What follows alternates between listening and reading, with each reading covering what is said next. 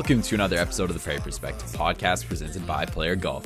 Matt here alongside me is Eric Carter and Tanush. And on today's episode, we talk with Damon Severson, a defenseman for the New Jersey Devils and a native of Melville, Saskatchewan. We talked to Damon about his tenure in Jersey and playing alongside the likes of Taylor Hall and PK Subban, taking shots on Dave Portnoy in the Barstool Goalie Challenge, and his experience last summer representing Canada at the World Championship. We also catch up with a native of Warman in Laine Hrushka, who is now the highest selected Saskatchewan born and trained player in the National Lacrosse League history.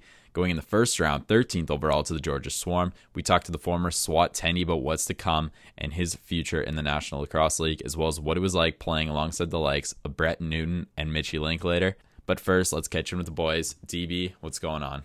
Just chilling, man. Not a whole lot. Got uh, group projects getting underway, so kind of busy with uh, trying to gather the troops to uh, meet virtually and crush out some work once in a while.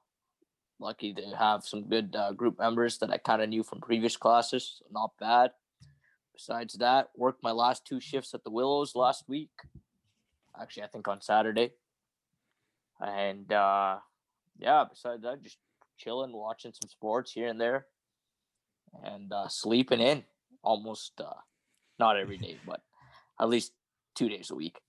DB mentioned uh, watching sports. There was big night, Monday Night Football, Chiefs Ravens, and your Baltimore Ravens fell up short, losing by 14 to Patrick Mahomes and the Chiefs. They came out firing, and Patty kind of made a statement that maybe he's the best quarterback in football, not Lamar, like some may have believed last season. I know you were uh, night class in it, but what did you make of uh, the game? What you did get to see?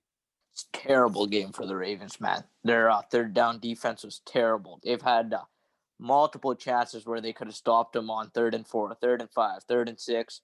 And then Patty Mahomes, you know, slices and dices, finds a guy deep downfield or 20 yard gain or 15 yard gain. Pretty much happened the whole night.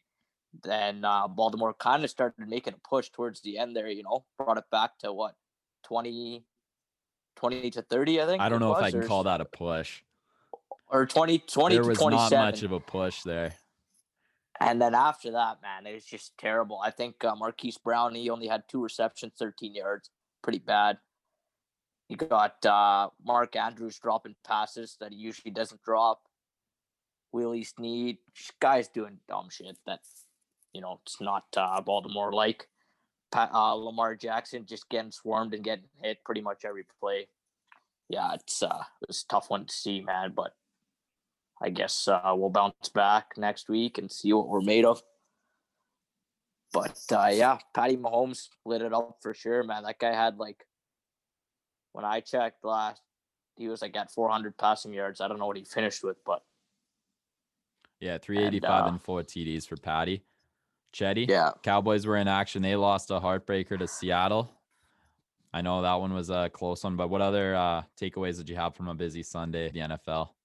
Yeah, Cowboys had a tough loss. Questions. Russell Wilson's, in my opinion, one of the best quarterbacks in the league, if not the best. I know everyone hypes up Patty Mahomes, but I think Russell Wilson proves every Sunday why uh, he leads that team. He's a captain and he's the best player on the football field, that's for sure. But uh, I like Trevon Diggs. He made some sweet plays when he punched the ball out of DK Metcalf's hand on the one yard line there. That was a pretty high play. Um, obviously, didn't like Dak's interception at the end of the game there. He could have sprinted up the field and ducked out of bounds with about four seconds left, but that's okay. We're still tied for first in the division because uh, we have the worst division in football for the, I don't know, third consecutive season, if not more. Um, Sunday nighter was pretty good too. Aaron Rodgers kind of aired it out again. Hey, he's proven that that Jordan Love's not taking his spot yet. Alvin Kamara put on a show too. He was the real headliner. Drew Brees, maybe father times hit, and he kind of has got a bit of that noodle arm, kind of doing the Peyton Manning there. But I don't know. What do you think? Does he got much left in him? Eric, do you got any thoughts on last night's Sunday Nighter? Um, I got a couple takes coming in hot here. Um, the Ravens, I thought they were legit, and then they ran into Mr. Patty Mahomes and a star-studded offense that uh, proved to be way too much to handle for uh, stellar what DB and I thought stellar Baltimore Ravens defense. So um, yeah, the uh, Ravens aren't as legit, aren't as big of threats to Patty Mahomes show as we thought initially. Secondly, Uh, Cowboys, obviously, they had no chance. They're going against so far my MVP this season, Russell Wilson.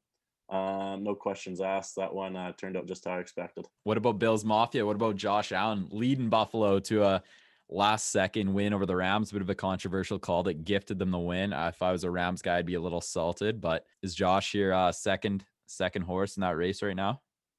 Um, he's up there for sure. I'd have a few guys, honestly, off the top of my head. I don't think anyone is really touching Russell right now, what he's been able to do. But uh, being a big Bills fan, I think Josh Allen is uh, future MVP. I'm not going to put him there this year, but uh, he's an absolute stud. Bills Mafia 3 and 0. That was an absolutely a pass interference call against the Rams on the final drive there. No questions asked. Don't Honestly, give me that Let me noise. take it to the Chicago Bears. Chicago Bears, they kind of woke up a bit here. They uh, decided to bench Mitch Trubisky. Look They found happens. themselves a quarterback. Nicky Foles throws three touchdowns, won it for the boys, brought another one back to Chicago, 3 0. My two teams are 3 0. How do you do? How about that hit on Joe Burrow? Absolutely walloped. like, I didn't think he was getting up from that. Sure shit, the guy gets up, shows what he's worth for that Baltimore franchise. Sorry, Baltimore. Wow. Bengals franchise. That guy is going to be a player down the road coming coming up here when they find some talent. Chetty, I gotta say, I am not scared of Philadelphia in the least. I think Wentz is a non-factor. That team just isn't great. They just lost Dallas Goedert. Ertz is kind of their really only scary pass catching option that they have left. I don't know, man. Cowboys kind of this division is theirs to lose, and it really isn't a contest.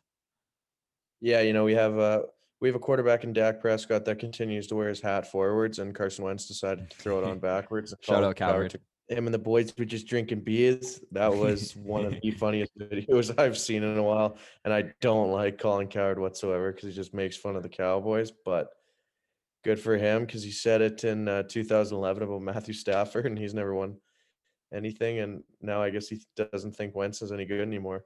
Speaking of Philly, did you guys happen to see uh, Max Kellerman, my boy? But uh, did he ever drop the ball on this one? He goes, God, I think the Eagles should just trade trade him already.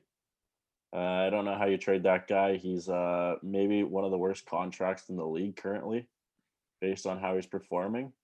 So uh, sorry, Max. I don't think that one's gonna work out, buddy.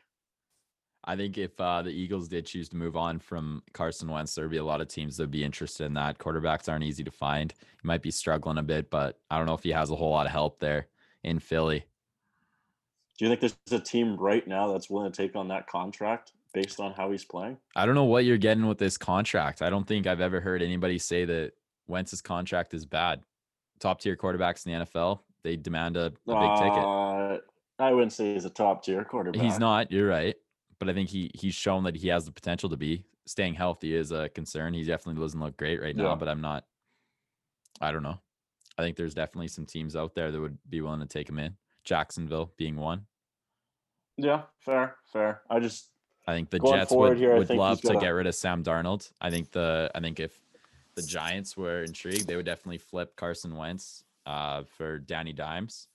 Indy, Indy might be intrigued. Philip Rivers, that might not be lasting too long. I think there's a lot of teams out there. interesting. He's got to show his worth, though. That's all I'm trying to get at here. He's got to show his worth for a potential uh, landing spot if indeed the Eagles want to move on from that guy.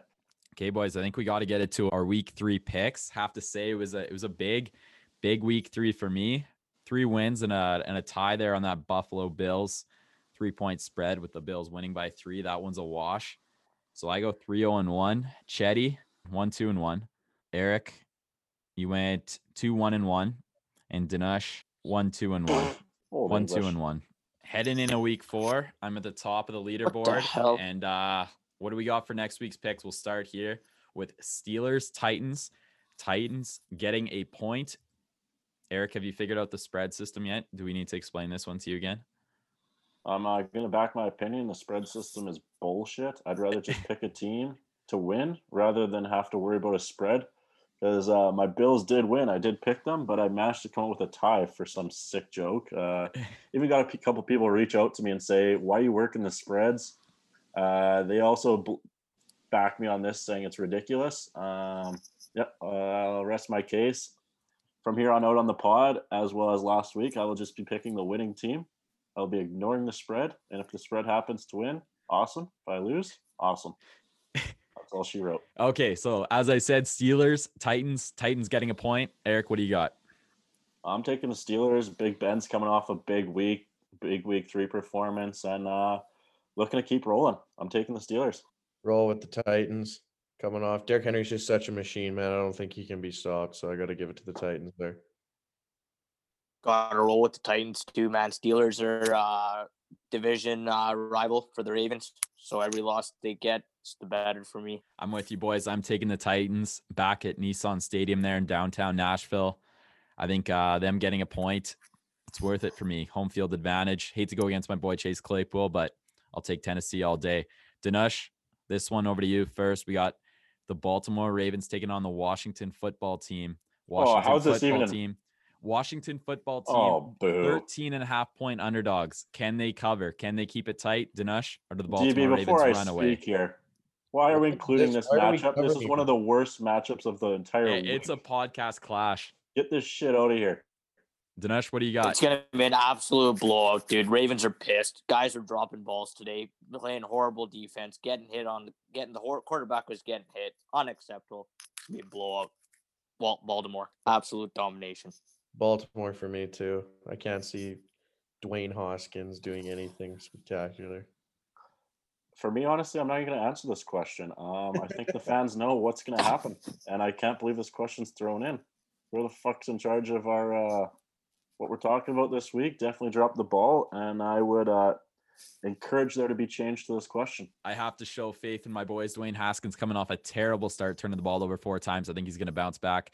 Washington can keep it tight. Maybe they hang on, you know, maybe make it a 10 point ball game. I think they got a chip on their shoulder. They don't get a chance to play Baltimore much. I think they'll uh, make a showing. They'll Okay, play I well. just I just looked at the Sunday matchups. There's five good matchups. Hey, I mean, hey, time out, Eric. I literally said you could join. five good matchups. I literally asked for you to put a game in and you didn't say anything. So no You're complaints. picking the worst matchups potentially of the week. Actually, did pick the worst matchup of the week. Okay, KC playing host of the Pats. Pats coming off a big win there over Vegas. Chiefs, likewise, with their win over the Ravens. Chiefs, seven point favorites at home. Eric, do you think Cam and the rest of the boys can wheel in uh, Arrowhead and take down the defending Super Bowl champions? Uh, absolutely no chance. Um, the boys at Arrowhead showed showed what they're made of this week against Baltimore, which we thought was probably top five, top three team in the league, um, and uh, made an absolute fool of them. So no, Patriots have no chance. So just to clarify, you don't think that the Patriots can keep it within seven? Uh, the Patriots are going to lose this ball game. God. You're such a I'm pinhead. I'm gonna take the Pats. I think it's gonna be closer than people think. I think you two head two stud Hall of Fame head coaches going at it like that. I think uh, Bill Belichick's gonna have some plays up his sleeve, and I think Cam Newton's gonna give him a good showing. I got to roll with the Pats too, man. And Cam Newton's got a chip on his shoulder. Everyone's talking about, yeah, he's not getting paid much. Quarterback, many other quarterbacks making more money, this and that. Nobody's putting respect on his name. He's going to come out firing, and uh, they're going to give him uh, a run for their money this coming week. I'm gonna go with KC. I think it's gonna be it's gonna be tight, but I'm not gonna bet against Patrick Mahomes. I don't know. Cam might be a little rattled heading to Foxborough there. Knows what's coming his way. I seen what uh, they could do tonight to Baltimore, and uh, I'm not gonna go against them. Okay, last game of the week that we'll tee up. Cleveland coming off that big win over Washington. They're heading to Dallas AT&T Stadium to take on the Cowboys. Cowboys looking to bounce back. Cowboys five point favorites. Chetty, you confident? We them boys, man. Is that even a question? Of course, it's gonna be the Cowboys. They're gonna stomp Baker. It's gonna be probably a 20 point game at least. I think I'm gonna have to go with the Browns, man. Baker's, I think, starting to find a groove here. Starting to uh, sling it to his receivers, getting Chubb to run. I think I'm gonna have to go uh, Browns, man. Cowboys let me down last week, so Cowboys. I'm taking Cowboys to win this game. I'm not a big Browns fan. They got too many hotheads, too many personalities for me to like. And uh, you know what they say? Baker has more commercials than he does uh, touchdown passes last year, and uh, Cowboys are winning this one. I'm gonna take the points. Think Cleveland can maybe hang around. They got that two-headed rushing attack. Nick Chubb, Kareem Hunt's gonna be tough for the Cowboys to handle. Cowboys are banged up in the secondary. Maybe maybe Baker can finally break out here. Spot Odell streaking down the field. I think they'll keep it close. Cowboys are good against the run, man. Obviously, I haven't been paying too much close attention, but you can be good against the run and you can still struggle against those two guys. Two of the probably the top 10 running backs in the league, same team. They just wear you down over the course of a game. Okay, switching gears a bit over from uh, the NFL over to the NHL. Maybe perhaps got overshadowed a bit by the Monday Nighter, but the Stanley Cup was awarded tonight in Edmonton, closing the 2019-20 campaign. Tampa takes down Dallas two to nothing to seal the series, four games to two, and for the second straight year, a Schenn brother has the honor of hoisting the cup. Eric, what were your thoughts on the series, which maybe wasn't an optimal matchup, and uh, the postseason as a whole? Uh, postseason, I actually thought it was a really good job by the NHL. The 2014 format I really liked, and I think it could be something that gets adopted into the league going forward here. I think it uh, adds a little more excitement to an outdated process potentially. So I think in the near future, it could be something that's implemented 24 teams across the league. But uh, other than that, I think the NHL handled um, the postseason very well um, during due to the COVID situation, obviously. Uh, unfortunately, we didn't see a Canadian team win this year. And I know I'm not a big Tampa fan, but uh, kudos to those guys. They battled hard. Lots of guys stepped up, and uh, really there was no weak part of their game this postseason. I know Stamkos didn't even play, so you're missing arguably one of your best forwards, maybe your best forward, who's uh, proven himself year in and year out. Uh, and they still found a way to get it done.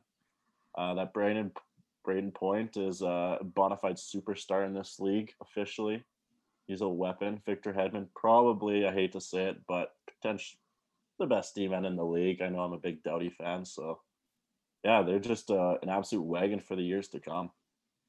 I have to disagree with you in the fact that I don't think this 2014 playoff should be adopted in the future. I think it was a great idea for this year, given that the regular season can be finished, but I don't think you can reward losing like that. I think it's got to be a challenge to make the playoffs and uh, 16 teams is the way to go, I think. But as you said, terrific job by the NHL to execute it. There was a lot of people that doubted it, and props to them. Chetty, what did you make of it?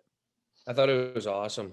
I uh yeah, I'm I'm agreeing with you in how I don't feel that 24 teams deserve to make the playoffs, just like how the MLB is expanding this year. I don't think that's something to uh, use potentially in the future, but under the circumstances where some of those teams played two or three less games than other teams, it had to be done.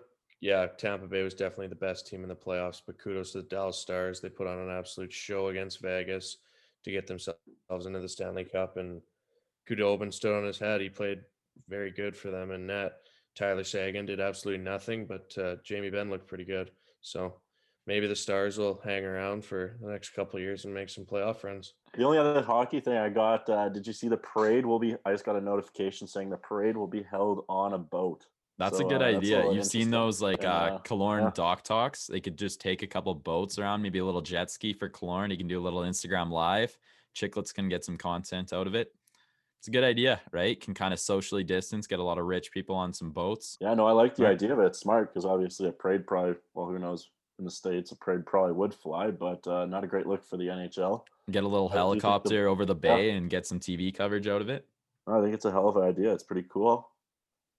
I uh, the only thing I wonder about with Tampa winning, I wonder if uh, the players give a shit about COVID right now, or they're going out in the scene. They're probably on PJ to Vegas right now. I wonder if they're just living it up or not. I can't wait to see the stories from tomorrow but I uh, wouldn't wouldn't mind knowing how they celebrate tonight. What do you think? Would this be like a bit of a disappointing cup to win, like in the fact that you don't really get to experience everything? Like you're not going to have the Washington Cup, you know, drinking in the fountains kind of thing. But at the same time, we knew how much of a grind it was to be in the bubble. So if you come out as a champion, that kind of makes it all worth it, right? Oh, you wait. I think there's gonna be some wild stories coming out from tomorrow. I don't think uh, just because it's COVID, I don't think it's stopping these guys from winning the cup and celebrating properly.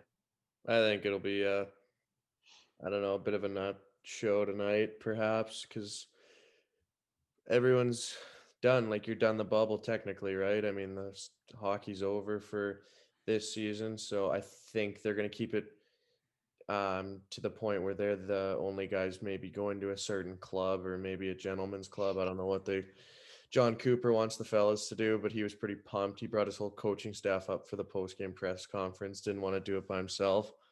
Pretty legendary move, and uh, yeah, I think they're gonna celebrate, and they deserve it. They've been stuck in a hotel for what? How long was? How long has this been? Two. Two months, probably. Maybe I think three, right? Three. I think it would have started in. Has, did it start in May or I was think it it started June? June. Started June, June? potentially. Yeah, it's been a while, and they had the quarantine, Oh, everything, God. right? Yeah, Maybe so it would be more. Go two and a half months, whatever. Yeah. and You see this. You see the same guys every day. You're bonding with your team every day. I mean, it's kind of cool. It's like going back to maybe even a junior hockey level where you're with your teammates all the time. So good for them. Played well. Yeah, you mentioned there John Cooper. Props to him, Notre Dame alum. Got to give a shout out to my old neighbor Anton Khudobin. Hell of a fight, came up just short, but that guy's gonna get paid in free agency. Love to see it. Hopefully, he can get a chance to uh, start here. Maybe move on from that backup role and get himself into a bit of a platoon role. A platoon. Is that a word? Yeah, Interesting. Nice, Him nice Darcy- use of words, Matt. I appreciate that on a nice Him and, Monday Darcy, night. him and Darcy Kuemper need massive paydays. Camper's not up. I know he's not, but yeah, I'd love to see a little Darcy trade to Toronto, take over for Freddie. Ooh, that's a hot take. I like yeah, I think Freddie's gonna get dealt here pretty soon. Sounds like Leafs Leafs are trying to clear some cap, make a move at Petro, trying to bring in a D man. They uh, everybody knows they need it, so something to watch for. I'd love to see Kuemper. I think that's an upgrade on Freddie. Kuemper's been one of the best goalies in the world here the past couple of years. So we'll Keeping see. with the trade rumors, did you guys hear the uh, little bit of some noise coming out of Buffalo about Jack Eichel potentially wanting out, maybe looking to get traded? I did. It's very exciting. A lot of people think that Eichel's really like a top five player in this league, and he maybe doesn't get the attention that he deserves in Buffalo or the help that he should have as one of the top players in the league. But I don't know, like what would be a landing spot? I think I, I read that the Rangers were kind of a spot. You could pair him Lafreniere, Kaapo Kakko, And Panarin. man, Like, man, they would be loaded. For me, I'd like to see the Montreal Canadiens kind of go in and inquire about him. I think he'd be a hell of a fit. I know Montreal's looking for some top line forwards potentially to uh, fill some goal scoring and their offense lack of uh, offensive power. I know they got the goaltender in the back at Carey Price. D-man Decor's loaded. So I think Eichel would be an absolute weapon in Montreal. You want to hear a massive hot take where Eichel should go? Let's hear it. Colorado. Yeah, that would I be know it's dirty. Hey, very- that's very very unlikely. You know how good would that team be with Landeskog, Rantanen? They got they got Uh, MacKinnon and- coming up here. He needs an absolute payday. I don't know. Like get he's on the steal of the league right now, but He'll get an Auston Matthews payday easily. maybe more. I'd say he's a better player than Matthews, right? Better player than Matthews. Sticking with hockey, guys, it's time now to kick it over to an interview with Damon Severson. This guy was an absolute beauty for taking time for us, one of our best interviews yet, and it wouldn't be possible without our friends at Player Golf. Guys, we've mentioned it before and we'll mention it again. If you haven't already entered for Player's Ultimate Saskatchewan Golf Getaway, the time is now. This is our last reminder to you with the contest closing on October 5th. Take five minutes out of your day, check out playergolf.com and enter. You'll thank me later as you and three friends could receive two nights stay at Waskesiu Inn Suites three rounds of golf with a cart at Waskesiu Golf Course, and $250 player gift cards for all four of you. And while you're there, do some shopping and use the Prairie20 promo code for 20% off your order. Get locked and loaded just in case your name is drawn. Support the boys, support local. That's Prairie20 for 20% off your order today. Now over to Damon. Welcome to the Prairie Perspective podcast, a native of Melville, Saskatchewan defenseman who just finished his sixth season with the New Jersey Devils with 31 points in 69 games. Damon Severson. Damon, thanks for taking the time. What's this uh, summer been like for you here, man? Well, it's kind of weird. Just uh, been taking it easy here, training, skating a bit, just doing what we can. Um, kind of waiting until we're told when we get to go back. Obviously, the Stanley Cup's just starting. It'll be done by the end of September here, but then everything will kind of get going, and the real stuff will get going again. Free agency, the draft, all that sort of thing. So, um, just been laying low here in Kelowna, just skating, working out as much as possible, and just trying to stay in shape, and then trying to enjoy the summer as well. But kind of coming to an end. The weather's starting to cool off here, so uh, yeah, just trying to take it easy. How's the smoke in Kelowna? I heard uh, the fires. I had a professor who was in Kelowna. He was saying he's been outside for like five minutes the last two weeks. So how's the smoke doing today? Yeah, it's it's trying to get better. It's all the smoke's coming up from uh, you know Oregon and Washington Yeah. State and stuff apparently. So it's just it's tough. It doesn't really leave the valley. We don't get we haven't got a ton of wind the past week and uh, no rain or anything like that to clear it up. So it's just kind of stayed and been a little bit foggy. But overall, um, I mean, the smell's kind of gone. Where as you went, went outside the first few days, it was pretty pretty brutal, like tough to breathe and pretty Yeah. smelly. But uh, it's getting a little better. But yeah, for for the last week here, it's been it's been tough, tough sledding for people, especially with kids. They don't want to go outside much too. So Brad, you're a pretty big surfing guy. You've got some pretty good hours on that boat this summer, I'm guessing. yeah, yeah, we uh, we go out on the water as much as we can. It's been uh, it's been a little bit since we've been out, probably a couple of weeks, but uh, we spent a lot of time last summer on the water. It was a beautiful. We just had an unreal summer last summer. Uh, no smoke and anything like that. But uh, yeah, we spent a fair amount this summer, not quite as much as last summer, but yeah, we like to get out there and surf, and, and we enjoy that for sure. What of the You uh, are you close to the Schenns? I know they live out there, don't they? Yeah, yeah, I'm just up the hill from them. They're both waterfront. I- I'm on the hill with the view. So uh, Brayden's been trying to sell his place, place for the last couple of years. They're about eight houses apart. It's kind of funny.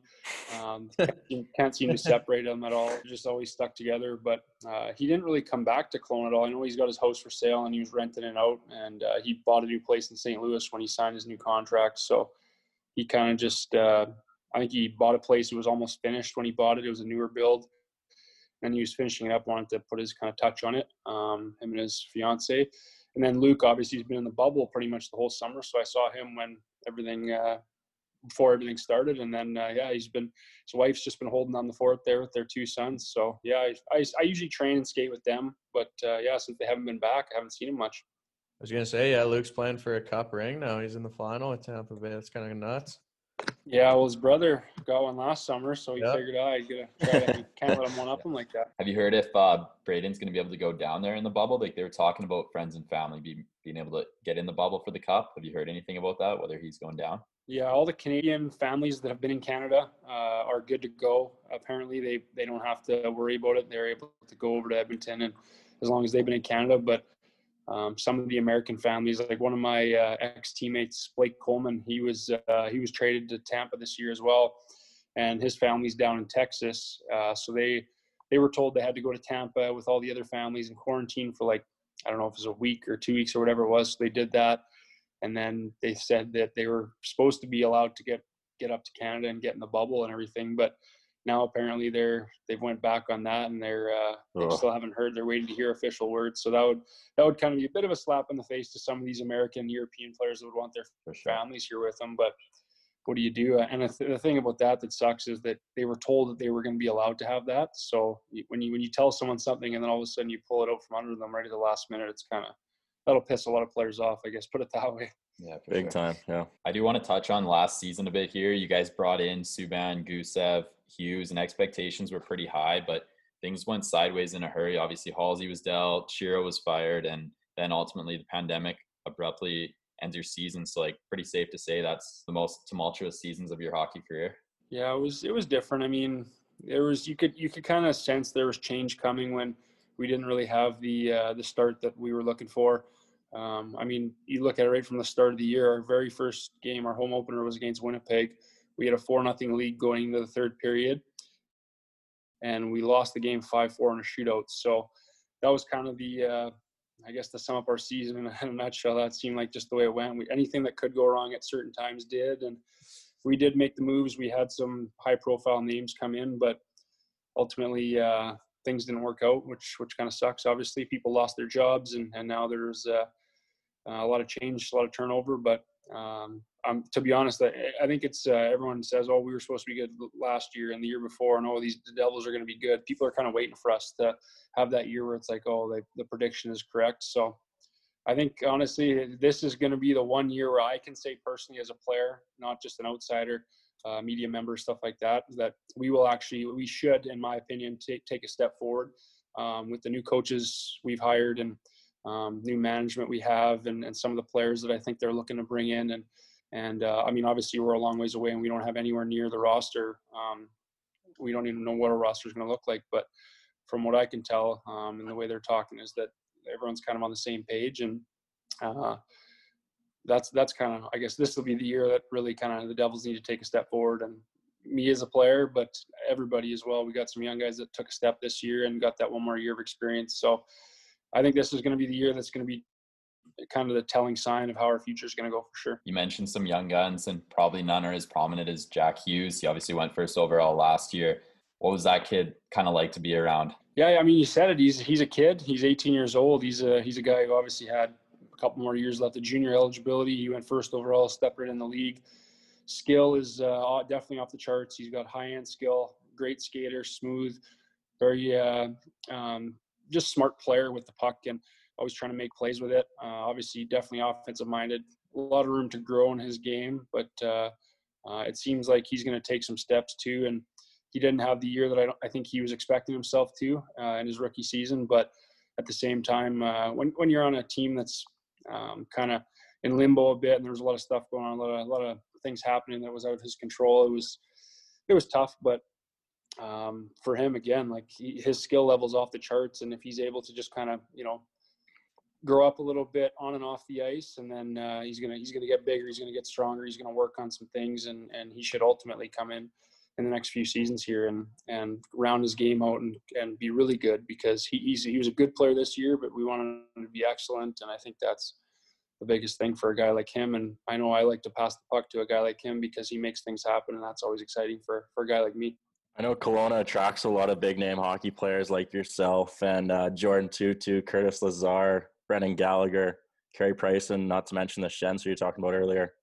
Um, what's it like kind of training with those guys over the summer? And I know you're an offensive demon. What's it like kind of sniping on Carey Price? Yeah, it's that's funny you say that. Uh, it's it's tough to score on him. He's a obviously he's one of the best goalies in the world, but he's on the ice with us in the summer, and, and it's you know if he if he's on his game, it's really hard to put a puck past him. And I was uh, we actually played them this year in Montreal, and I I had a two on one, and I got the game winner. I scored on him, and uh, he wasn't very happy. If you see the video after he smashes his stick over the crossbar and stuff like that. So I think it was more or less because uh, he, we know each other, and it was one of those things where he thought he knew where I was going to shoot, and he thought he should have saved it. So, um, and then also it was a tight game. They needed to win that one for back then. It was you know they're in a playoff race and and all that, and I was able to score on him there late. But anyways, yeah, it's it's funny because you, you have all these guys out here, and when I was a young guy, you know, six seven years ago, finishing my junior career with the Rockets, um, and then ultimately starting to live out here, coming out here for for summers on a regular basis. It was you know it was a little bit more uh, eyes wide open, kind of taking it all in, but moving forward uh, as I've become more of a veteran, been in the league for over six years now. It's it's kind of like all right, it's just second nature. These guys are my buddies. They're not just peers. They're they're friends, and, and obviously when you play against them, it's you know we're not we're not friends on the ice until after the game. So, um, but yeah, it's great. I mean, you have such a good group out here to to learn from, when especially when I was younger. And uh, you guys just touched on a few names, but there's numerous more guys that have been out here, and there's a lot of Stanley Cups to go around. There's a lot of you know, there's a few Norris trophies, there's a few uh, Olympic gold medals, all this sort of sort of things. So um, whether it's a forward defenseman or goalie, there's some incredible talent. It's um, you know obviously that's one of the reasons why I make Kelowna home, so I can train on here with those guys. But obviously the weather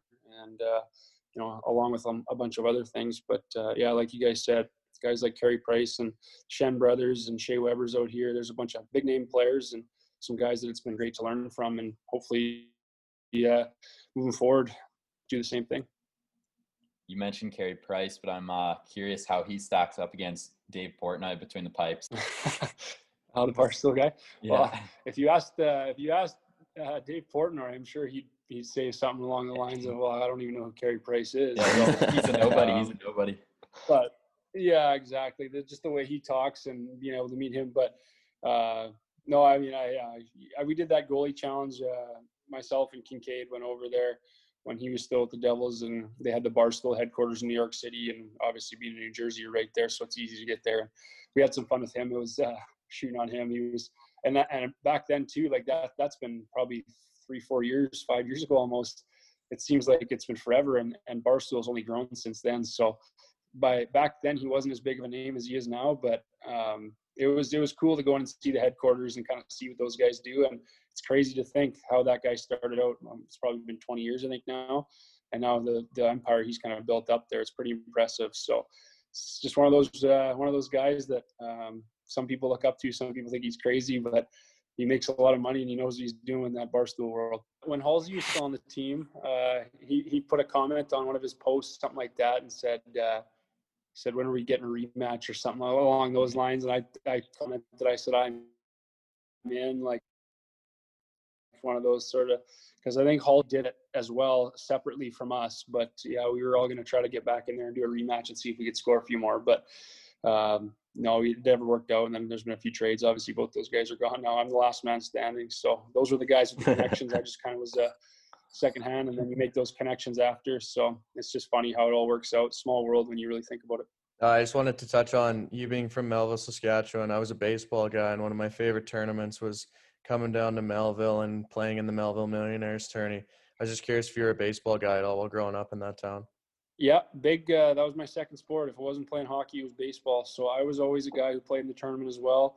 Um, obviously, like get people from all over the province coming in, using the campgrounds and and whatever, and playing baseball. It was uh, always a fun weekend to go play in that tournament. Obviously, it was fortunate enough for us. So we, my family, I grew up there, um, lived there pretty much my whole life almost. So yeah, we played in the tournament a lot. I was uh, I was a pretty good baseball player. I'm not gonna lie, just to not to toot my own horn, but if I wasn't playing hockey, it was uh, it was baseball, and we played in a bunch of tournaments, and and uh, I really enjoyed playing baseball. And I'm sure you're familiar with the, right when you come into the regional park there, the old batting cages. So yep. that would have been my uh, my summer job when I was 15 and 16 years old. Uh, in the summers, I worked at those batting cages. So um, and when it wasn't busy, you you know, you live in a small town. It's mostly just all local kids, kids coming in to hit some balls with their parents and whatnot. Uh, I would just sit in the cages and hit balls. So my swing just got pretty close to as perfect as it could because I just sat in there and hit as many balls as I could have when I was bored. So uh, that's, I guess, maybe how I got so good at, at playing baseball. But uh, yeah, I was a big baseball guy. I really enjoy it. Still enjoy it. Try to go to lots of uh, Yankees games when the Jays are in town and stuff like that. So yeah, definitely, it's it's a it's a fun sport. I see you played one career game in the SJ for the Millionaires. I'm kind of curious if that was always kind of a goal for you growing up in Melville. And do you really remember about anything in that game? I see the uh, put an apple up. Yeah, that was uh, that was in the old Melville Stadium too. Actually, I don't know if you guys ever played in that rink. That was a, yep. that was an old barn. They, it's it's torn down now, but uh, yeah, they got a new facility. But back then, so you know, obviously you grow up watching the Millionaires as a young kid. You go to the games whenever you can, sort of thing, and not until I was obviously older. I, you know, I always wanted to play for the Millionaires, but and then once you get older and Bantam, you get drafted to the Dub and stuff like that. Then I was, of course, had my sights set on Kelowna. But uh, we we had been family friends with the head coach the, of the Millionaires, and uh, he he had a pretty solid idea that I was going to go play out in Kelowna the, the, the, following season after my one year midget. So he figured he'd uh, he wanted to bring a hometown kid in just to kind of show, uh, uh, I guess, the fans and the local people that I was, uh, you know, I could be a player for the team, but I'm gonna hopefully go to Kelowna the kind of the following season and was able to get called up, get the special exception as a 15 year old for the one game, played it at home in Melville, and uh, yeah, of course I remember uh, got the apple. I think I had like, I almost got, I think I got a penalty or two in that game. Um, just uh, one, it was just one of those games where I was just so fortunate to play in the old Melville Stadium, like a building that no longer exists. But it was uh, it was definitely cool, definitely memorable, and some of those guys that played on that team, I'm still friends with today. So it was uh, it was a good experience for sure. Being a Melville guy and getting drafted to the Rockets, that must have been a pretty uh, spectacular place to go, eh? Yeah. Now now that I know what I know about Kelowna. Hmm. when I was 15 or 14, however, I guess I was 14 years old when I was drafted uh, in the Bantam draft by the Rockets. I had no idea where Kelowna was. All I knew was in British Columbia. Uh, didn't know anything about it. Um, and then all of a sudden, I'm drafted there. I'm told I got to go in August for rookie camp and all this stuff. And and so the big thing back then to attract uh, attract the players is they send you like they send you to Jersey. that says you're drafted. And they send you like a pump up video on it. Back then it was a DVD. Uh, and it was all just the alumni scoring goals, the big hits. Like it was almost like a Don Cherry pump up video. And there was again like those the alumni that you mentioned, like Shea Weber and and Luke Schenn, like just demolishing guys in junior hockey, and they're so much bigger than everybody. And then you get guys like Jamie Benn and and Blake Comeau and all these guys scoring goals, and just all these NHL players who have moved on to play in the organization. And I'm a 14, turning 15 year old kid, and of course I'm I'm I'm just fired up, right? I'm just I can't wait to get out there. Um, and then so I obviously come to Kelowna. Uh, beautiful weather immediately. You come in August, and I'm just like, oh my god, this is awesome! Like this isn't Saskatchewan anymore, sort of thing. And uh, did the rookie camp, went back, played my year midget in Yorkton. and then tried to come back the next year and make the team. Ended up making the team four years later, and then now with the Devils, and this is my uh, forever home, hopefully. Um, but yeah, it's, it's it's just crazy that when I'm 14 years old, it's been like 12 years ago.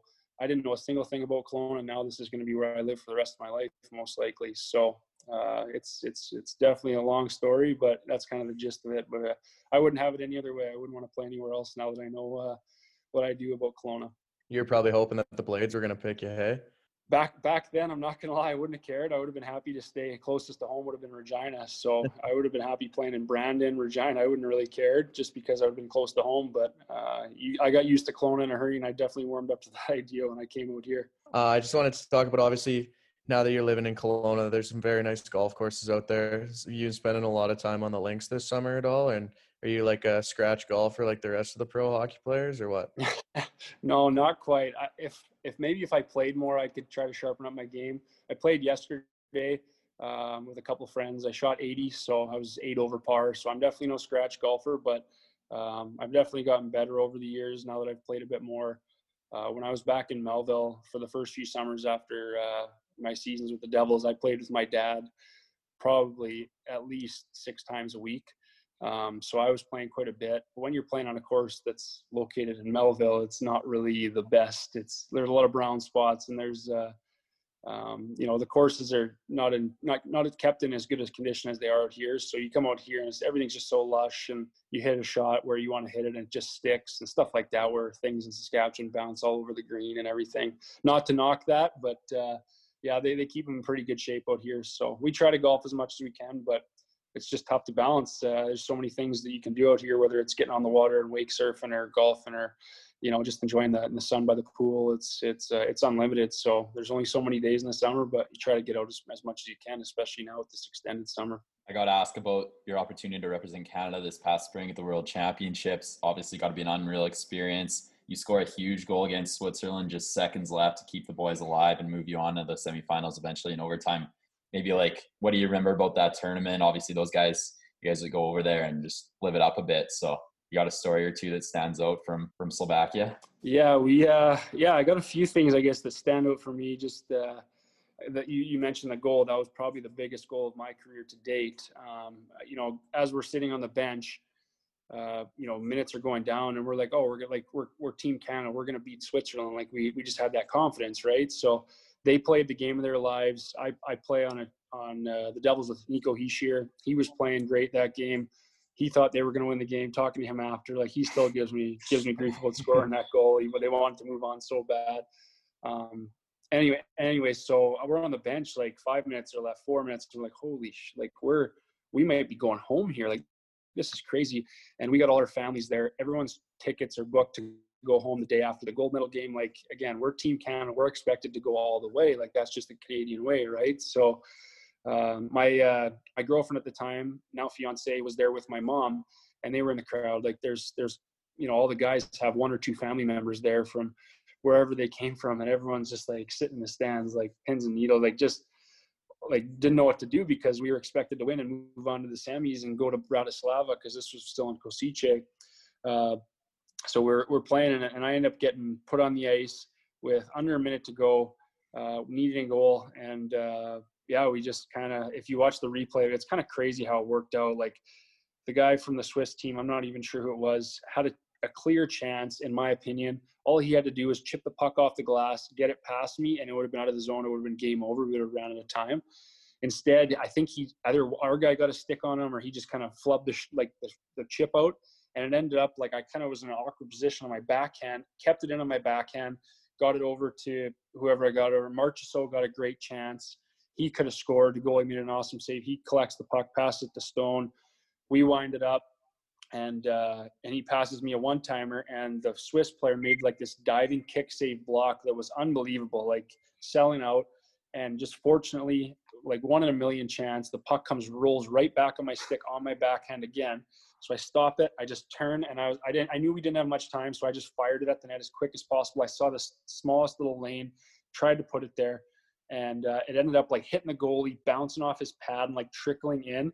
And of course, like you're you're going crazy. Like you know, we didn't know how much time was left. We knew the buzzer went, but and then you see the replay, and, and you're over there. They don't show like they do the NHL where the replays are shown on the TV and then the in the in the in live uh, game on the jumbotron, all this stuff. So we're just sitting there like blind, like we don't know what's going on. And then all of a sudden the ref says goal and it's 0.4 seconds, and of course we were just like, okay, now we got to win overtime. Like it's great, everyone's fired up, but uh, and we ended up winning overtime, going to the semis. When the semis lost in the gold medal, unfortunately, but uh, that was a crazy, crazy goal and, and a heck of a experience to play over there. And definitely uh, won't forget that one to be counted on in the last minute of play to get a goal for for our country. That was pretty neat. Um, and then I guess going shifting gears, the other good story I have another teammate of mine was over there with Team Canada was Mackenzie Blackwood. He was a goal. He was the third goalie. Um, so he didn't play much. He only got in, uh, I think, a third period, maybe 10, 15 minutes of action during the whole tournament. But he's got the green light. Over there. Yeah, so he had, he had the green light pretty much the whole tournament.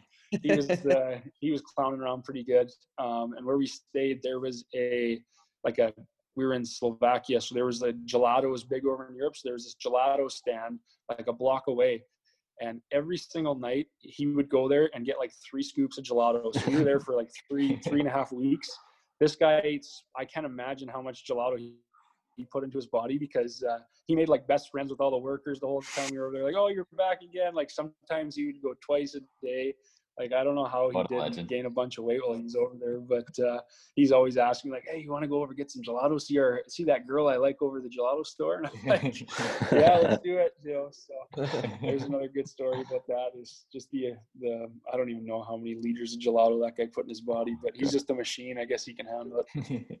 You've met some pretty famous people from Shania Twain and the fellas from Florida Georgia Line what was it like meeting them? And I hear the Florida Georgia Line guys are big partiers. yeah, uh, yeah, it was both two different circumstances. Florida Georgia Line was playing at the Prudential Center Arena, um, so we were able to go down and meet them before the their uh, their performance and gave them a couple of jerseys and took some pictures and stuff like that. It was good. Um, I've I've heard that as well. They like to drink. Uh, we didn't spend much time with them other than just before the show.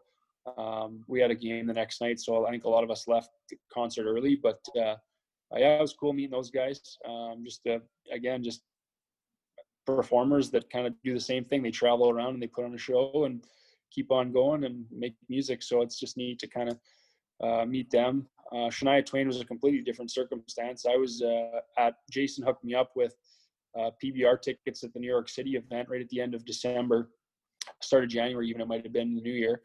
So I went into Madison Square Garden, was going to watch the, the, PBR, and, and he always takes good care of me, and they bring me on the shoots and everything.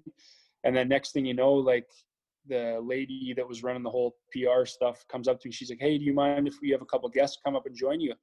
And uh, I was like, "Oh yeah, like no big deal. I don't mind." I, actually went by myself. The teammate who I invited couldn't make it, and uh, the the two guests that she brought up was Shania Twain and her then I think it was husband. I'm not sure if they're still together or not, but it was uh, it was quite something just to like stand there like oh you're like you're a Canadian icon and I'm standing there on the top of a PBR sheet watching bull riding with a you know a famous country singer. It was just kind of weird to put it together. So we hung out a little bit.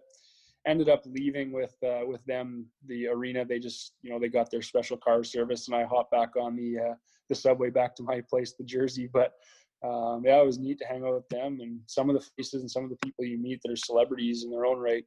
Uh, it's kind of just cool to see them, I guess, uh, act like a normal person instead of being, you know, seeing them always on TV or on social media. So that was that was a neat experience for sure, meeting uh, some of those people. Outside of uh, Shania and FGL, I know you've probably had the opportunity to meet some pretty big icons in the world. Um, who's maybe another celebrity you've met over the years that uh, you were pretty impressed by? Uh, yeah, the one actually that comes to mind, um, he's a big hockey guy, big Leafs fan, is uh, Justin Bieber. He's always oh, kind of kicking around New Jersey. Um, he, it's it's weird. Some of these celebrities they have like just these weird quirks about them. So he has a, a pastor, I believe it is, that is from New Jersey that he's always just went to, and he just feels like he's his best guy. And so he he, he actually is a is a is a decent hockey player as well. I'm sure you've seen some videos on that. But uh, yeah, he's a decent hockey player. So he comes and at our practice arena that is connected to our game arena at the Prudential Center. Uh, he just was flying in one day flies in and they were able to just organize like a bunch of the our staff like that works upstairs in the finance or ticket department and whatever that are that are also play hockey and like kind of rec hockey they were able to pick up a rec hockey game like in the middle of the day at like noon and we played. So we played that night. We had our pregame skate on our game rink, and then all of a sudden we get off the ice, and word gets spread around the room that oh Justin Bieber's on the ice of the practice rink, and so we're all you know we all go take a look. We got to see for ourselves, sort of thing. And he's wearing his cage and he's ripping around out there uh, with a bunch of our yeah like Zamboni drivers and finance people, and they're just kind of playing a pickup game of hockey. So then he ends up getting carted off as I was kind of leaving the arena at the same time. Like he goes by and they had like you see that goalies get it like rides on the back of the cart sometimes to go to if the, the arena is far away from the dressing room. So he gets carted across. He goes and dresses in his own private dressing room and he goes right in front of me as I'm walking out and just kind of looks at me and I was like I was like like I'm on my way out of the rink. It's gonna take five minutes. I'm like screw it. So I just went up to his security guy and I was like, hey man, I'm a Devils player. Like just want to meet Justin. Like it's probably my only opportunity this will ever happen. So you know you don't have to say yes. I just thought I'd ask and he's like, yeah, hold on, just let me go ask him. And he walked in, he walked right back out, and he said, yeah. So I walked into the dressing room. And it was just me and him, and he's taking off his gear, and I'm like, hey, like nice to meet you. And so we, we chatted for about five, ten minutes, and he picked up right away that I was Canadian. I guess we have this Canadian accent that once you when you travel around the world, I guess you you know you're Canadians. So.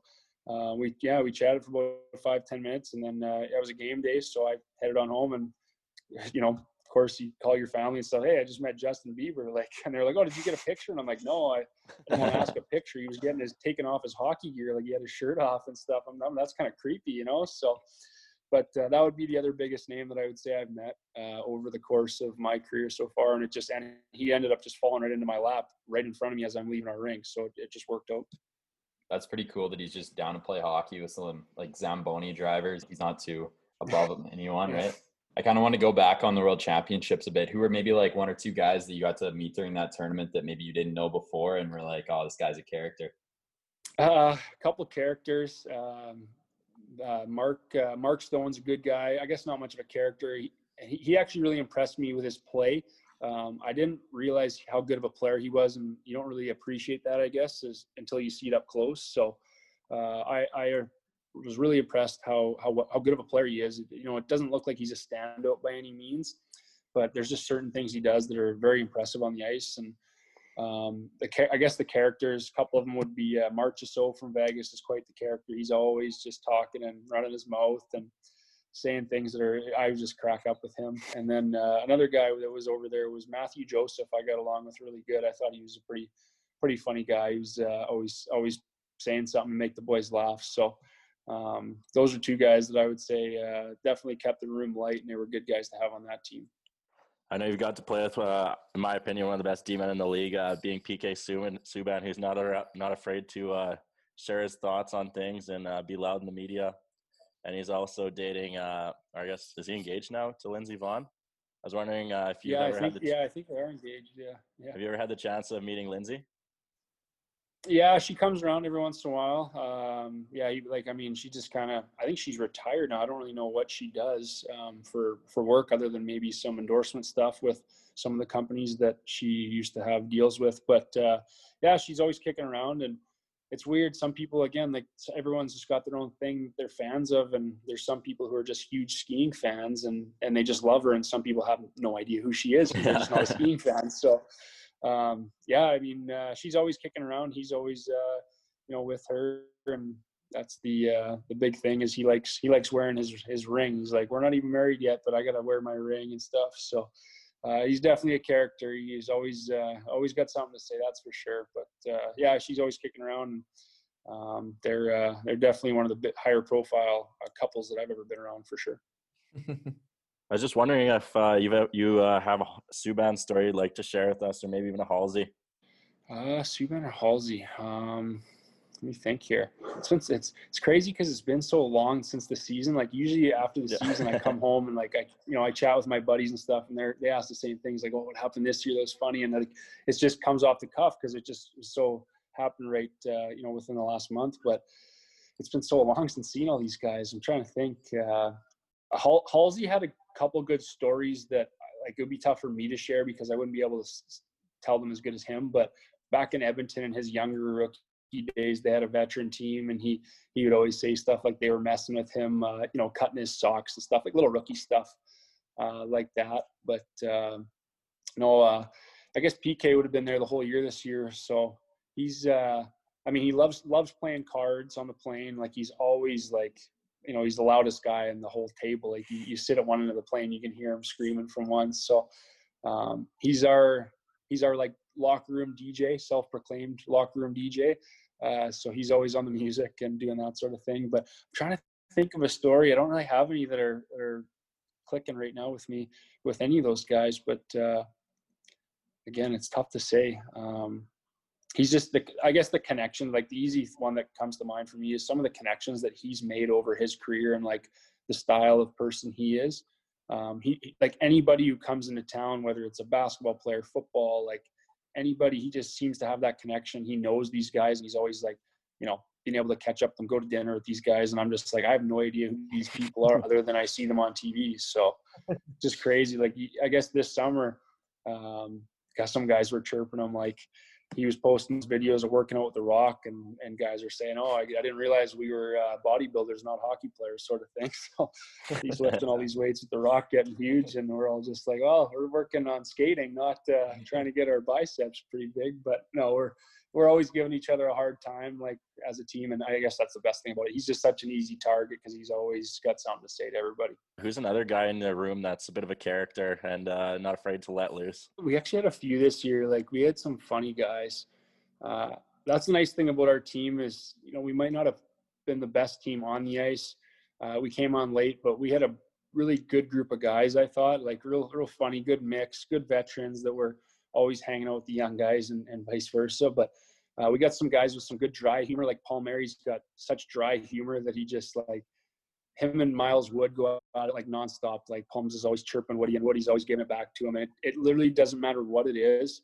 Like it could be the the socks he's wearing that day, or he might be wearing his hat like the, not like how Palms likes it, and they they just are nonstop at each other. And so those are two guys that always are into it. Um, and then some of some of the guys that I'm tighter with, uh, my dinner crew, I guess, on the road. But there's four of us. It's all Euros, and then me, a Canadian. It's Gusev, Zacha, Bratt, and myself. And Gusev is just like one of the sneakiest, funny guys you know because he's got no filter, but he just completely it just talks exactly how he feels, and he doesn't care what anybody thinks or says.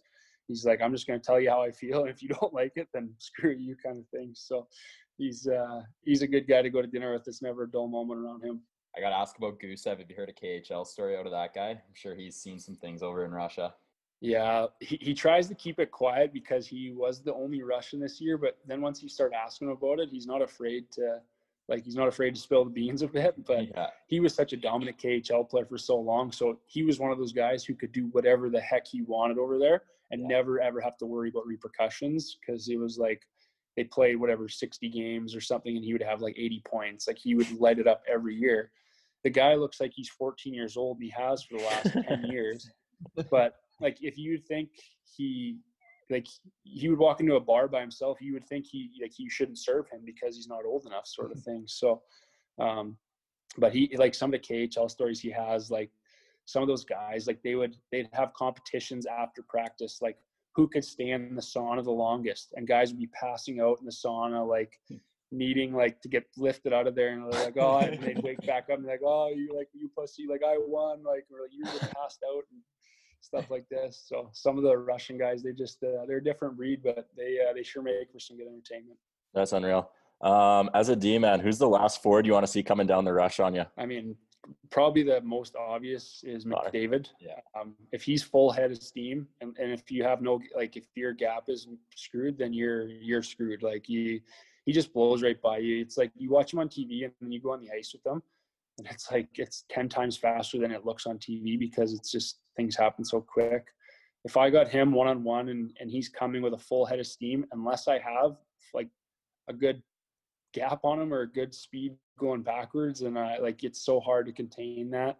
And then he just stops, pulls up on a dime, and makes a play, or passes it to Drai or passes it to Nugent Hopkins, or like he's just got. I mean, they don't have a ton of talent um, depth wise in Edmonton, but just if they get those three guys clicking, they're so hard to stop because they just hold on to the puck, and it's like okay, well, and they can beat you with their speed. Then Drai Draisaitl just holds on to it and just sticks his butt out, and he's like, oh, I can beat you just down low and tire you out. So they just have so many weapons, as in like that. Those two guys, they're just so good. So I would say McDavid one on one, and then uh, like just for speed wise, and then like somebody you don't want to see like just if you have a bad gap on him, he's not afraid to shoot it from anywhere. As Ovechkin, like just that shot, he just such a hook on his curve.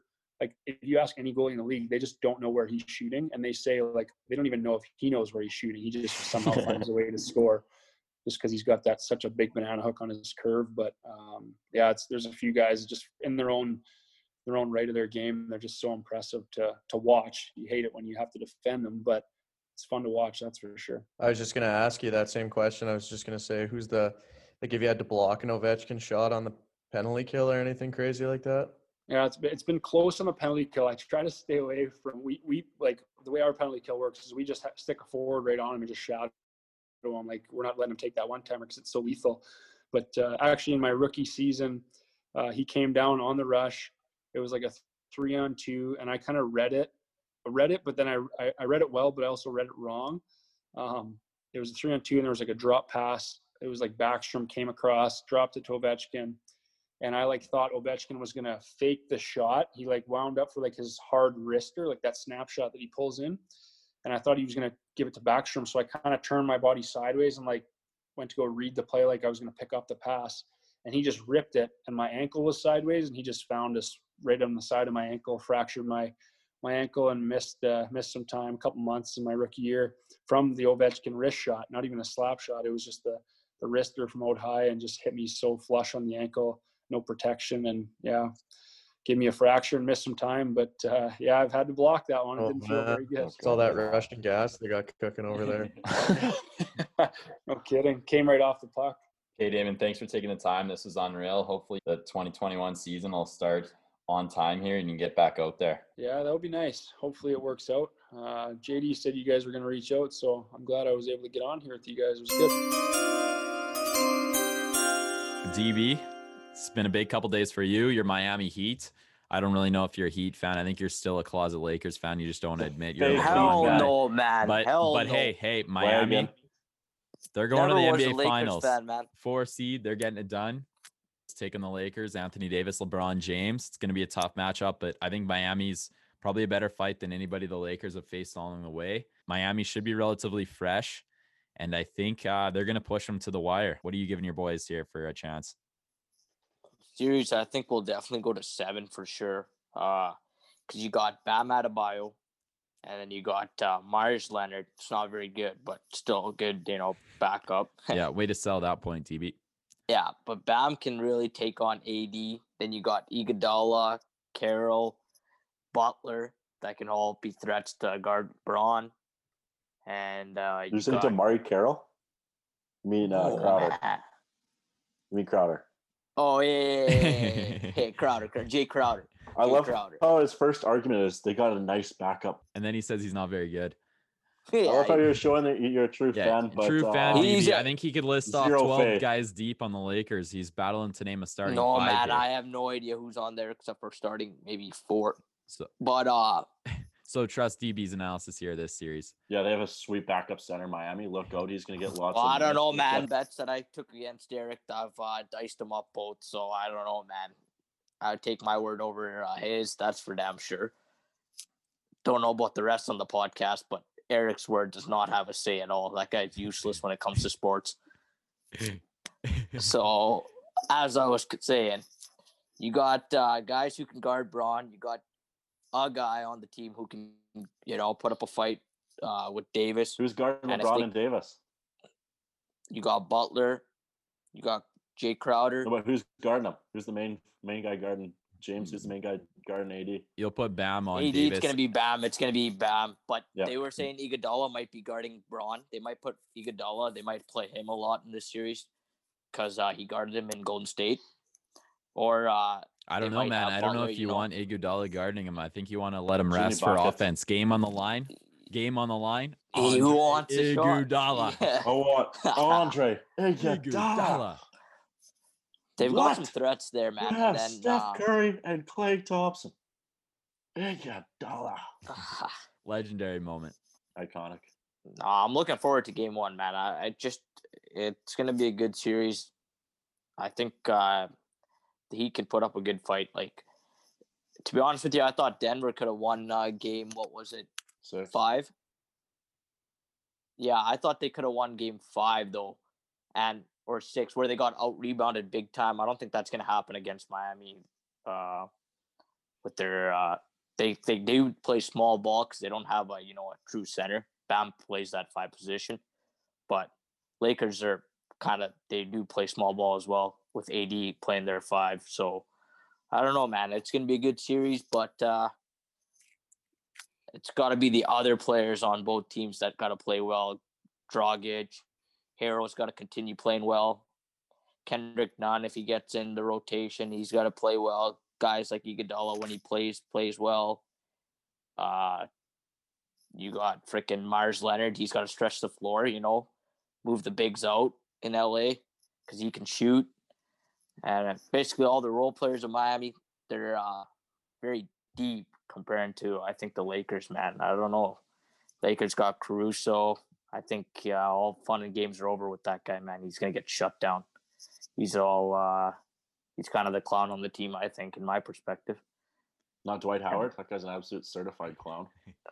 He is, but he actually played pretty good last uh this whole like season, not gonna lie. He's been giving him a good lift off the bench. And then I think he started the last game Yeah, against. Denver.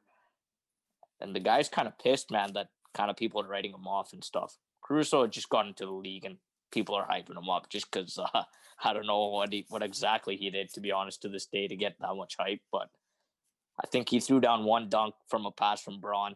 And then the whole world just started following that guy. but uh, yeah, I don't know. It's gonna go to seven though. I'm calling it. It's going to seven. If it doesn't, man, it's gonna be sad. But we've got talent to hold the two stars. It's just a matter of if our other players can play well to complement our big uh, two so-called three on our team. What's your take Eric? You think they're Well- going to seven? It's a sweep. Well, for one bandwagon Heat fan to another, I'll take over from here, DB. yeah, I ain't Um, no bandwagon Mad Bin fan for uh, quite some time now. Oh, Quite some time. Yeah, I can count it back about 400 days or so ish, give or take. Ah, But, nice try, uh, buddy. Says a guy who has two football teams. You can't even have one, buddy. Yeah, you got two. Bills and Bears, baby. Ride or die. Most people usually have a favorite team, but yeah. I'm versatile. All right, I'm gonna break this one down. I think the Heat are going to beat the Lakers. I don't know if it's just me because I'm biased. I absolutely cannot stand LeBron James. Not a big fan whatsoever. Anyway, I think Heat have what it takes. I think they're a way better matchup against uh, the Lakers than uh, Celtics were. So I'm glad to see them come out of the East. I think you have guys who can shut down, not shut down LeBron, but um, I'll give him some credit. But uh, you got guys who can limit him, like Butler, Iguodala, like DB said, Jae Crowder, guys you can put on who are big and physical and uh, great defenders. And then guy uh, who can cover AD is Bam Adebayo. So I think this is a good matchup for the Heat. And if Tyler Herro and Duncan Robinson can stay hot and continue to just splash mountain threes down the throat of their def- defenders, um, I think this is going to be a tough series for the Lakers, and that's why I'm going to take Miami in six. I think they can get it done, and I think they're riding high right now. And look out, I think they're coming to shut down Lake Town, and I'd love nothing more to see that happen. And then uh, I like the Dragic Rajon Rondo matchup. A couple veterans going at a couple wily veterans, I should say. Um, I think the only case where the Lakers maybe might have an upper hand is if they decide to play like they did for their last game when they closed out the Nuggets. If they drop in another big like Dwight Howard, that might be a little bit of a challenge for Miami. But uh, at the end of the day, I think their shooters will stay hot, and I think they'll uh, take it to town. Chetty, you got any thoughts on the finals? Uh, I hope Miami wins. I don't really, uh, I'm not the biggest basketball guy ever, but I'd like to see Miami win just because I've enjoyed watching their playoff run. And uh, once the Celtics beat out the Raptors, I was kind of hoping Miami would beat out the Celtics. And uh, I obviously LeBron's LeBron, but I'd like to see Jimmy buckets continue to go. Maybe Tyler Herro, his girlfriend, uh, as everyone saw, is looking pretty good, and she'll be with him throughout the way. So maybe that'll uh, give a spark to the team. yeah, Tyler Herro's only 20, so if they do win, I saw a meme of uh, Mr. Herro drinking Gatorade outside the locker room instead of popping champagne with the boys and getting smashed. Well, we got the Miami Heat hoping to be popping some champagne here soon. We and Sasky should be thinking the same thing. What a September it was for golf weather in the province, and the start of October looks just as nice. Why not celebrate these perfect fall golf conditions with some new gear from Player? Maybe a pullover or even a toque action for those early morning rounds. I know I'll be thinking about that before I tee off at Greenbrier on Sunday morning. And hey, with the Prairie 20 promo code on top of your player order, you'd be silly not to treat yourself. That's right. Head to playertogolf.com, use the Prairie 20 promo code at checkout for 20% off your order today. And with that, we'll send it over to Laine, which, as always, is presented to you by Player Golf. Welcome to the Prairie Perspective podcast. None other than Laine Hrushka, uh, native of Warman, Saskatchewan, who recently just got drafted, former member of the SAS SWAT to uh, the Georgia Swarm at 13th overall, the number one goalie in the draft. Laine, I appreciate you taking the time and coming on with us tonight. Hey, no problem, boys. Thanks for having me. No worries. You've seen some guys prior to like some uh, teammates you've had on before with uh, Gould and Bergie getting drafted to uh, the big leagues. What's it kind of mean to follow in their footsteps and uh, go a little higher than both those guys?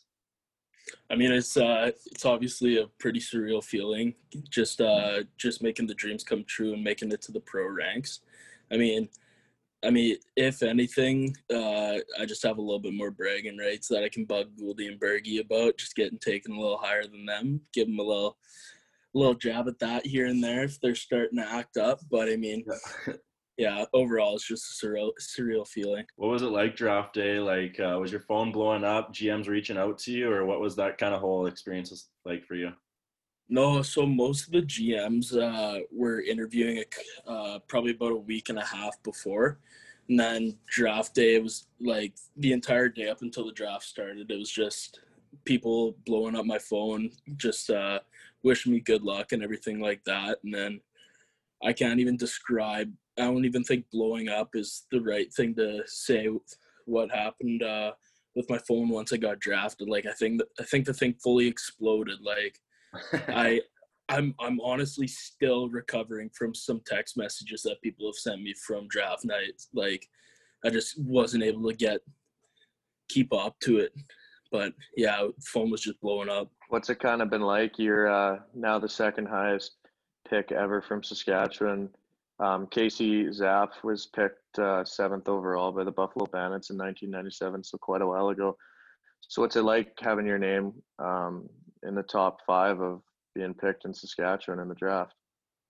I mean, it's it's definitely a really cool feeling. I mean, uh, I've worked so hard to get to where I am today, and I mean, it just kind of uh, it was just kind of a token to show that all the hard work I put in really paid off. You mentioned your work ethic there. I saw an interview you did with uh, CT CTV here, and you uh, you had a quote from there saying uh, your work ethic wouldn't be different regardless if you're the first pick or the last pick in the draft. So with that being said, here, what's your kind of off season been like? I know you mentioned uh, moving back to Ontario here. Yeah, so I just recently moved back to Ontario. Just uh, feel like I got a few more uh, opportunities to keep the gear on over here compared to to back home. So I decided to make the move out here, and then uh, I've just been uh, putting a lot of time in the gym, just keeping my mind and my body right for whenever the call comes, and then whenever I can, strapping on the pads with either a few of the buddies or some guys that uh, that I know around the area here, and uh, just getting some rubber thrown at me. I know Georgia has two uh, veteran tendies have they talked to you at all about whether or not you'll be up with the team for the start, or have they talked about maybe a potential move with one of their goalies already? Uh, not so much that. Like the the only thing I've really heard so far from both of them is um just a congratulation text on draft night there. Um, I'm actually sitting down with the starter Mike Poulin on Thursday for lunch just to talk about things and whatnot. But um, no, if if I had to presume anything, I'd probably start off as a third string goalie just to get used to the pace of the pro game and everything like that, and then um, just start to work my way up and hopefully get to the starting position sometime early in my career, and then just keep the ball rolling from there. For some who don't really watch lacrosse as much, I know you mentioned potentially probably starting off as a third string goalie and you're working working your way up to the big leagues there and starting one day. Um, so how's that kind of worked? Are you with the team as a third goalie, or are you back home uh, playing with uh, the Whitby Steelhawks? So it, it depends on the weekend, really. So a couple of my buddies are in the same situation that they're a third string goalie with organizations right now. So it's you're you technically are with the team. You sign a contract and everything, but you're put on a practice roster, kind of like NHL, NBA. They all have like Yeah. practice roster PR guys. So I'd be one of those guys to start off with. So I wouldn't necessarily play or come down to Atlanta every weekend, but like whenever they want me to come down or say like we're going back to Sask, I'm assuming they uh, put me on a plane and come join the team for that weekend. Laine, I kind of wanted to ask about uh, what the maybe the rush mean to you a bit. I know you went to Georgia, but as we know, lacrosse in Saskatchewan has really taken off since we got a team here in Saskatoon. Uh, what have you kind of noticed about the game since the rush moved to the Bridge City? Yeah, I mean the rush. The rush has done uh, an incredible job of growing the game in Saskatchewan. I mean they've done a great job at advertising and uh, just blowing up the game of lacrosse within Saskatoon and Saskatchewan as a whole. So, I mean, just that part uh, has kind of helped put Saskatchewan lacrosse sort of on the map there. And uh, What was your experience like on draft night out? I know I've seen some pictures, some videos. You had your whole family out there in Warman. What was that kind of like to share that experience with them? Yeah, I mean it was pretty special. I mean, um, it was it was kind of weird. I was actually in my own sort of bubble. I had to be on a kind of a green room Zoom party with all the other like top 25 prospects. So I was on my own Zoom call watching the draft with my computer on one of the tables, and then everyone else was gathering around, having a couple cold ones, and just uh, enjoying the night. I know uh, you started off playing with the SWAT here. Uh, maybe uh, you got any good stories of playing uh, with two of my good buddies, Mitch or Brett? I know there are a couple characters. Oh Jesus, I gotta think here. The only one that really comes to mind is uh Mitch one I forget when it was with uh within the two years, but he came to one of our practices after getting both of his wisdom teeth pulled out like a couple days before. I remember that. and they both got dry sockets and he just looked like both of his cheeks puffed to shit and um yeah it looks like he's got a, a chipmunk with his mouth full of stuff so i mean just uh he kind of got the nickname stink from then on there so i don't know where that came up but from then on there we started calling him stink and yeah that was probably the most memorable between the two I remember the fucking day he got those things out. You, I, he tried to talk to me or what? I called me or something. You know, and you're all drugged up, and it was just you couldn't even hear him. It was just fucking like he had nuts in his mouth. Like you said, like, Yeah. bro. But he probably oh trust trust me it looked like he had nuts in his mouth It too was a couple brutal. days later and it lasted probably three weeks, I want to say, or maybe even a month. But he looked. I remember we hit the bar scene a few times with uh his fucking. He looked like a golf ball, like a couple golf balls in his cheeks, and he. I don't know why the fuck he said come up, but it was fucking hilarious. Oh, I know. It was funny as shit to, for him to walk into the arena, even for like a weekend of games. I think he missed a weekend or two just because his face still looked like he had two baseballs shoved in between his fucking cheeks. So, I mean, guy's a character. Hey, were you part of the infamous team uh, with Darcy Limo? I know Mitch has told me some Darcy Limo stories and even plugged the boys to a rush game. You know, I never got to hop in the Darcy limo. I, uh, that World Juniors team, so we won that year. But I had to go home and pack up another suitcase and drive to Calgary that morning to play for the Minto Cup with the Calgary Mounties. So I wasn't able to join the Darcy limo. But holy shit, I've heard some stories from there. The guy seems like an absolute beauty. I know one night Mitch and I are pretty loaded, and he uh he goes, I was like, Mitch, man, how are we getting the rush game? He goes, Oh, I can just see what Darcy's doing. He probably come get us. Sure shit. Mitch calls up Darcy limo. Darcy's at my driveway in about 30 minutes. Jeff and his buddies, like my dad and his buddies, come along too. And we're just like, this is the sickest thing ever. This guy's like, he's got his kid in the back seat with his rush jersey on, and we're all just wasted partying. And he's like, then after he drove us to uh, Outlaws, we got there really late. And since we rolled up on the limo, I guess he like knew the bouncer or something. We just walked straight in. There's probably a line of at least 50 people. It was around the corner of the building. It's pretty sweet. Oh, I know that guy's that guy's fuck. Words can't even describe Darcy.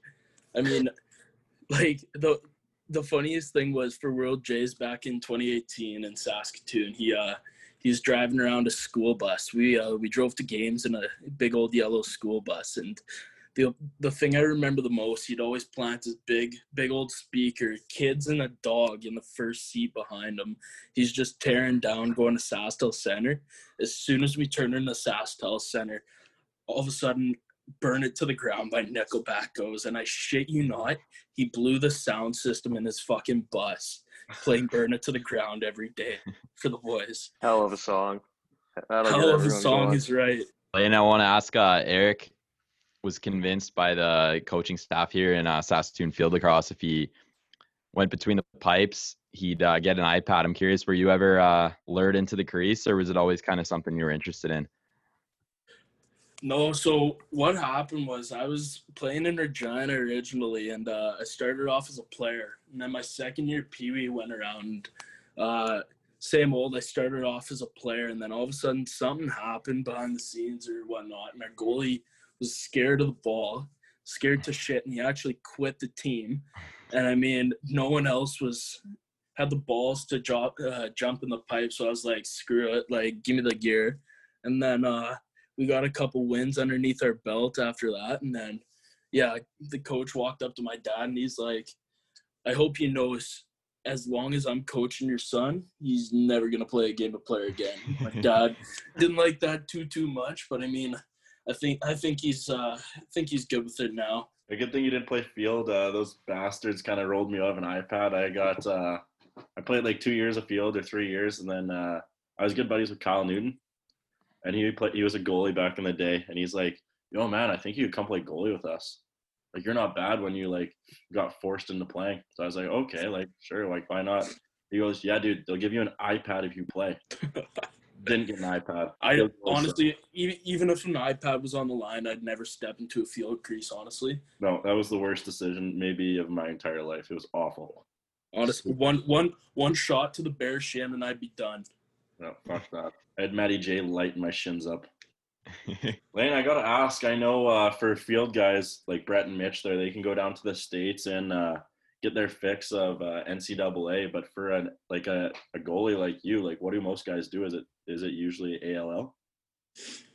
Uh, yeah, it really depends on the goalie. I mean, I uh, being being just a box player, I have no opportunity to go to go to the states and play NCAA or anything like that because that's all field. But I mean, me personally, I just just uh, I've been thinking of just going and seeing what other other leagues and uh, other provinces have to offer lacrosse wise. So the uh, the ALL opportunity was kind of a no brainer for me, and uh, decided to go down to the combine just to see what it was like and whatnot. Ended up getting drafted by Whitby, and luckily I actually had family in the area, so I was able to move down there fully and uh, go play the season.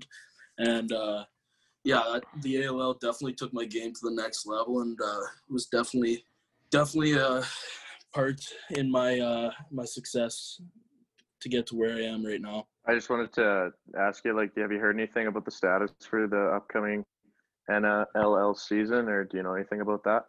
No, I haven't heard anything. Um, I think the most I've heard is that like they uh they won't start at their original start date, which is usually around late December.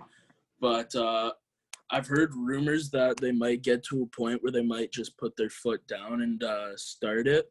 I'm not sure if that'd be in like a bubble format or whatnot, but uh, yeah, that's the most I've heard is that they they possibly could put the foot down and start it up at uh, lower lower capacity limits and uh, just stay within the regulations. You mentioned uh, playing with uh, Calgary's team junior A. There was uh, Torin Ecclestein on that team by chance. Yes, he was. That guy's a West. He's a quality guy, that's for sure. I mean, definitely a character as well. I, I feel like everyone that's playing on that Lenore Ryan team right now is that I know are all characters. So I mean, yeah, Tor Tor's definitely a good guy, that's for sure. I uh, went down there last year to visit those guys and Mitch and Brett. He was probably the, he was the first. Or actually, he came to the airport to pick me up with Brett. So I spent Oh, really? a good chunk of time with that guy. Guy's an absolute character. Oh yeah, guy. beauty. Well, Laine, thanks for taking the time, man. Once again, congratulations and all the best going forward here. I know the boys will be watching, and uh, yeah, hopefully the league will start up and you can get your chance to make a name for yourself here sooner rather than later. Yeah, thanks, boys. Thanks for uh, thanks for bringing me on. I Really appreciate it. Once again, big thanks to Laine for taking the time for us. And uh, before we wrap up here, Bola, I know you want to talk a bit of UFC. Yeah, man. Freaking Jan Blachowicz bringing the title back to Poland. Yes, sir. Big upset. If anybody was uh, betting with the spread on that one, and they bet the underdog, good for them. Big time upset, Probably. hey? Yeah, made some money there. But at the same time, he's number three ranked, and the other guy was number one ranked. So it wasn't that, statistically speaking, wasn't an upset. But He made quick work of him though. Second round, right, right top of the second round, just laid the hammer down. Couple shots, put him down, and uh, that's all she wrote. It was a hell of a front, hell of a finish from uh, Yan. yeah, exactly, man. And then uh, Paulo Costa, Israel Adesanya, guy made light work, man. He truly showed that that guy is probably one of the best. Uh, no, is the best uh, middleweight in the world. Probably the best, one of the best fighters in the world. That guy just picked him apart the whole fight. He didn't even get touched, man. It's kind of pathetic, not gonna lie. I just kept watching his uh his left leg the entire time. Uh, Costa's lead leg was just purple. You could see Adesanya was just taking advantage of that, and by uh later in the round, when finally Adesanya finished him off, his leg was shot. He wasn't moving too nice, and he just broke him down just like that. Yeah, showing he's one of the best in the world. Yeah, man. He after the fight, he said something like, "Yeah, I never got hit in the face once," which he didn't. He No. didn't get touched. It's pathetic because that's what Costa's known to do. He's a, known to come in at Power. guys and just throw haymakers. Didn't even throw a punch once. He couldn't, man. He was just too damn slow, and that guy's too damn fast. But no, it was a clinic, man. It was kind of like a Patty Mahomes putting on a clinic. It was just a really good, good, one of the best in the game putting on a clinic, man. Exactly. Do you catch uh, the Canadian? Hakeem, mean Hakeem. Dude, that guy looked like an idiot walking into the octagon, man. He was you see his face, man. He was just pissed the whole time. Don't matter. He got her done. That's all that matters. Bringing that title back home to Calgary. Yeah, that's actually sick, man. That he he was on the main event too. Like he wasn't in the prelims. He was on the main uh, Yeah, main, main. main card too. That was sick. No, it's good to see some Canadians coming up. Our guy Tanner Boser. You got this Yeah. guy. You got uh, that chick who fought Nunes for the belt, who's also Canadian. So at Yeah, least you she got, got whooped. yeah, she got whooped, but at least she fought for the belt, man. And that's Yeah, all that that's true. matters. And I mean, Amanda Nunes, maybe the best, to, one of the best to ever do it. Yeah, exactly. Potentially the best. Exactly, man. So, no, man, it's good to see at least Canadians coming up in that sport too. You know, I don't know if there'll line. anybody be. Yeah, that's the bottom line, right? That's the bottom line. I don't know if anybody will be uh, like GSP. I don't think we're ever gonna get one of those. No. You never know though. Maybe this Hakeem guy. That This uh, Hakeem guy. guy's got real potential. He's uh he's a stud. I'm, dude, he's uh, built like a running back, on his man. train, that's for sure. Yeah, he's a stud. I want to hit. I want to DM him for the pod actually, see what he says. But uh, Actually, yeah, man. I'm gonna actually hit that guy up too, man. I don't think he has many followers either, but he's getting big, so we gotta hit him like. yeah, he's cocky too. Hey, I saw like an interview. Oh, he's he's so like, cocky, "Look man. at me now. Look at all this gold on my body. I think I'm doing okay." yeah, the guy the guy walked in there angry as hell too. He's just yeah, I don't know. He Didn't had a cool good vibes. story though. I uh, watched the documentary on him. Basically, he started up. He was like, um, like growing up as a kid, he got into a lot of trouble, so he ended up going to prison and like, and um, so he had to go to these like classes, like anger management classes and stuff like that. And basically, his parole officer was like allowed him to use boxing as a way to like deal with his anger and anger management. So yeah, that's where he picked it up, and uh, the rest is history. A pretty cool story. Yeah, that's sick, man. No, hopefully he starts fighting guys in the top fifteen and then makes his way up and hopefully fights for a title one day, man. I don't know. Yes, It'd just sir. be cool to see somebody that's Canadian with the belt. Exactly. Dude, I just read that uh, Mathieu Joseph, he's a forward on Tampa Bay. He sent bubble the entire process and never got into the lineup once. At the end of the day, they don't ask how, they ask how many, and now he's a champion. It's the bottom line. Well, guys, I think we'll wrap it up there for today. Thanks to everybody for tuning in. As always, we'll have another episode dropping next week. Until then.